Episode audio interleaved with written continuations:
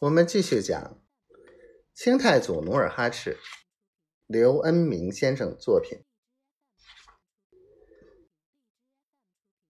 此刻，朱方良站在城楼上，看着城下黑压压的满洲大军，暗想：南城仅有兵士一千，怎敌得了这么多夷军？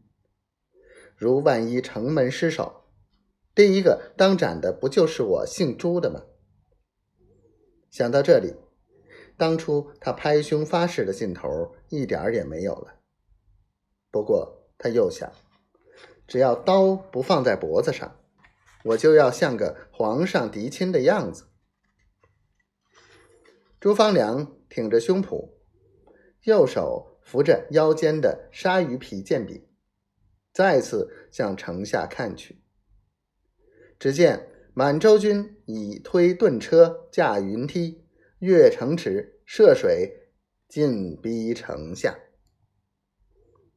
发箭！朱方良见军情吃紧，下了第一道军令。一时，凋零箭如同密雨飞黄，从城楼叠口直射向满洲军。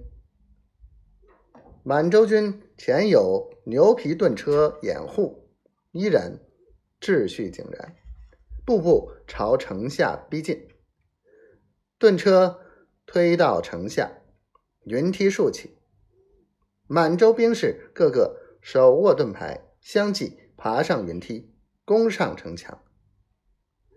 朱方良亲自督阵，奋力阻击，两军交战。刀枪撞击，杀声震天。满洲军与明军在城南门城墙上厮杀了一阵，双方各有伤亡。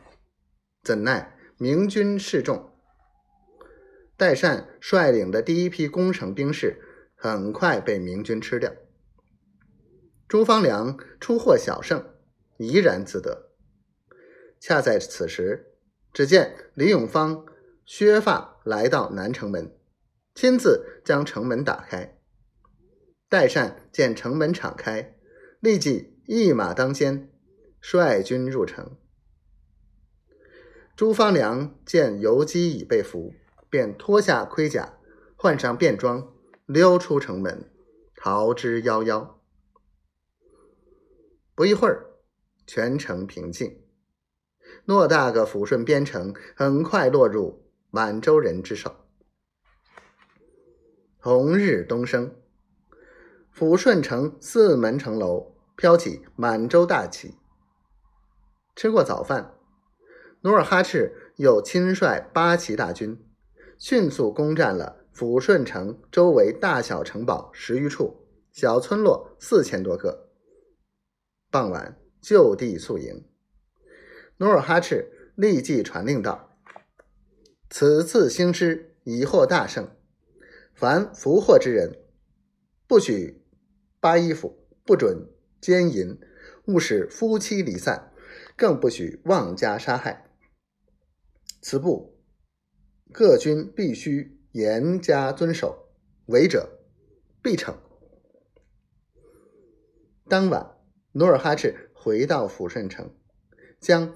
俘虏的三十万人编为千户，同时将来自山东、山西、河南、苏州、杭州的一批商人找来设宴款待，然后赠给路费，让他们带着已写好的七大恨潜回关内，广为宣传。第三天，努尔哈赤命兵士拆毁抚顺城墙，填上。城外护城壕，就带领大军离开抚顺城，来到加班城，与攻占了的东周、马根丹城兵将会合，论功行赏。次日，努尔哈赤率军凯旋，当大军行至辽东边墙二十里谢里店时，突然哨探。策马来报，广宁明军的巡逻队追来了。